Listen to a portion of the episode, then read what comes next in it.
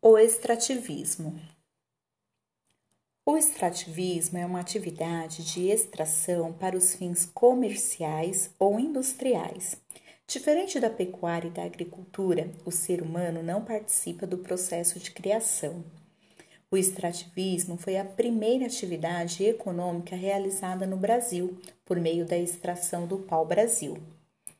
Tipos de extrativismo: o extrativismo vegetal é caracterizado pela retirada da natureza de madeira destinada à indústria de móveis e outros produtos.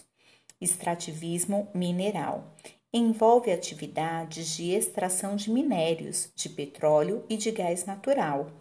E por último, extrativismo animal consiste na extração de seres vivos de seus ambientes naturais ele passou a ser praticado em menor escala após o aperfeiçoamento de técnicas utilizadas na agricultura e em razão do aumento das restrições ambientais legais.